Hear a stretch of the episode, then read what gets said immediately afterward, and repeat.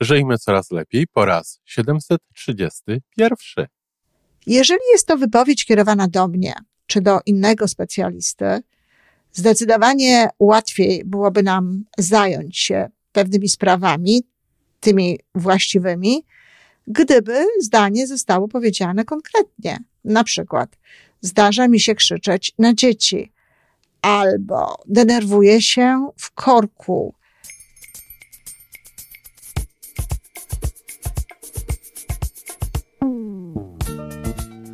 Witamy w kolejnym odcinku podcastu Żyjmy Coraz Lepiej, tworzonego przez Iwonę Majewską Opiełkę i Tomka Kniata. Podcastu z dobrymi intencjami i pozytywną energią, ale także z rzetelną wiedzą i olbrzymim doświadczeniem we wspieraniu rozwoju osobistego. Chodzi nam o to, aby ludziom żyło się coraz lepiej, aby byli coraz bardziej spełnieni, radośni i szczęśliwi. A że sposobów na spełnione życie jest tyle, ile nas, więc każdy musi znaleźć ten swój. A teraz już zapraszam do wysłuchania kolejnego odcinka. Dzień dobry, kochani. Wtorkowa audycja, czyli na tematy ogólne. Bardzo często słyszę od różnych osób, czy to od moich klientów, czy też widzę to napisane na Facebooku, ale też słyszę czasem w takich różnych rozmowach zdanie: Nie radzę sobie z emocjami nie radzę sobie z emocjami, kiepsko sobie radzę z emocjami i tak dalej. Zastanawiam się, co to właściwie znaczy. To raz. A dwa, po co tak naprawdę ktoś mówi tego, rzeczy, tego rodzaju rzeczy. Jeżeli jest to wypowiedź kierowana do mnie czy do innego specjalisty, zdecydowanie łatwiej byłoby nam zająć się pewnymi sprawami, tymi właściwymi, gdyby zdanie zostało powiedziane konkretnie. Na przykład, zdarza mi się krzyczeć na dzieci, albo denerwuję się w korku, albo irytują mnie niektórzy moi klienci, albo y, nie potrafię spokojnie słuchać wyrzutów mojego szefa, prawda? Brzmi to zupełnie inaczej. E, z jednej strony brzmi inaczej i daje większą szansę na to, żeby, tak jak powiedziałam, no, zająć się tym tematem e, lepiej, właściwiej i dokładnie tym, o co chodzi, ale z drugiej strony taka informacja, nie radzę sobie z emocjami, jest, jest rodzajem afirmacji. Powtarzana często, obojętnie, czy powtarza się coś psychologowi, czy powtarza się coś jakiejś innej osobie, to wzmacnia w nas to przekonanie. Wzmacnia w nas taką pewną bezradność psychologiczną. Oczywiście ktoś może powiedzieć, e, no, ale ja zaraz coś dodaję. I tak, zdarzyło mi się tak usłyszeć, kiedy po prostu w rozmowie powiedziałam klientce o tym, że nie warto jest tak mówić, nie warto jest robić takiej afirmacji. No to następnym razem usłyszałam, nie radzę sobie z emocjami, choć jest już lepiej. No, wystarczyłoby powiedzieć w takiej sytuacji, e, wie pani, trochę lepiej radzę sobie z emocjami, jeśli już chcemy użyć tego sformułowania. No, ale jednak jest parę rzeczy, nad którymi chciałabym popracować, na przykład. Dlaczego to jest takie ważne? Ja wiem, ludzie bardzo często mówią, że przesadzam z tymi słowami.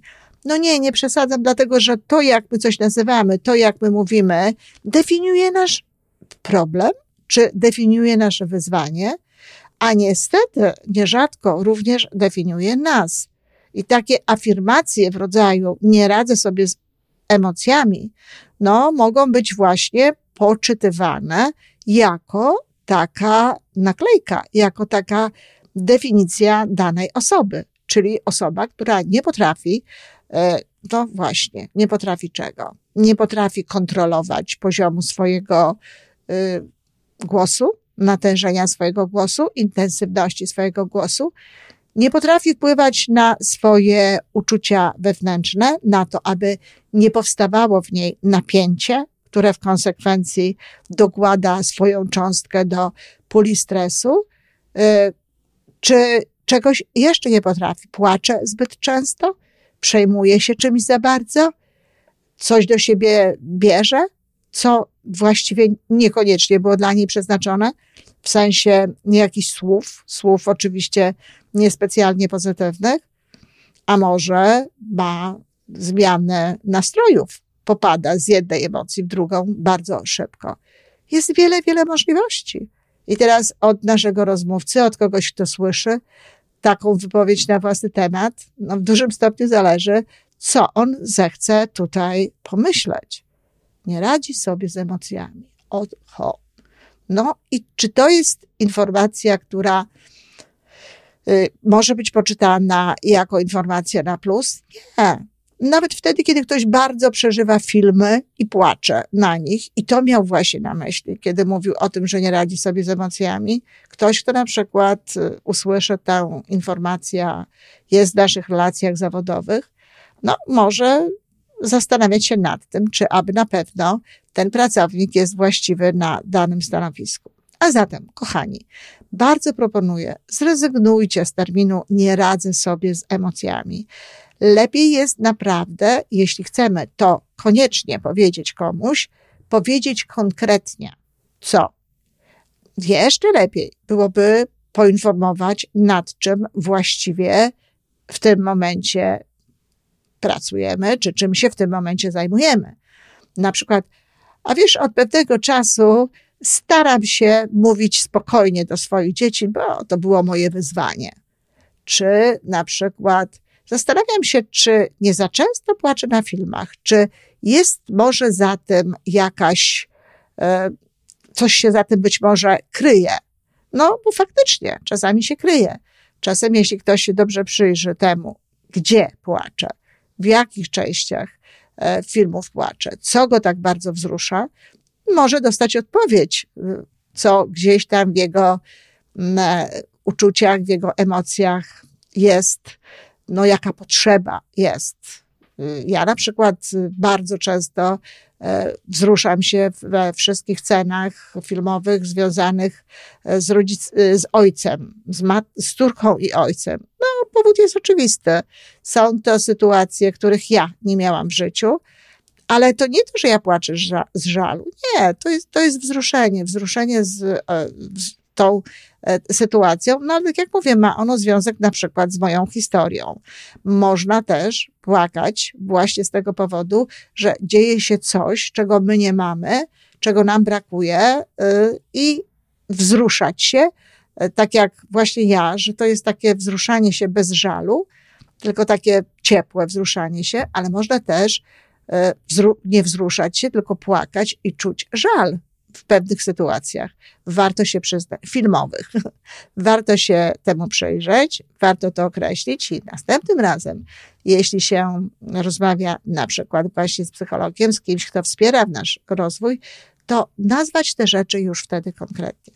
Dlatego, że takie stwierdzenie, nie potrafię radzić sobie z emocjami, naprawdę powoduje więcej jakichś niedobrych e, rzeczy w nas niż dobrych. Ani nas nie uczy patrzeć, co to tak naprawdę jest, ani nas nie uczy definiować problemu, ani nas nie uskrzydla, ani nie dodaje nam sił, a wprost przeciwnie. Powoduje, że takim jednym małym zdaniem tak naprawdę zabieramy sobie tę siłę.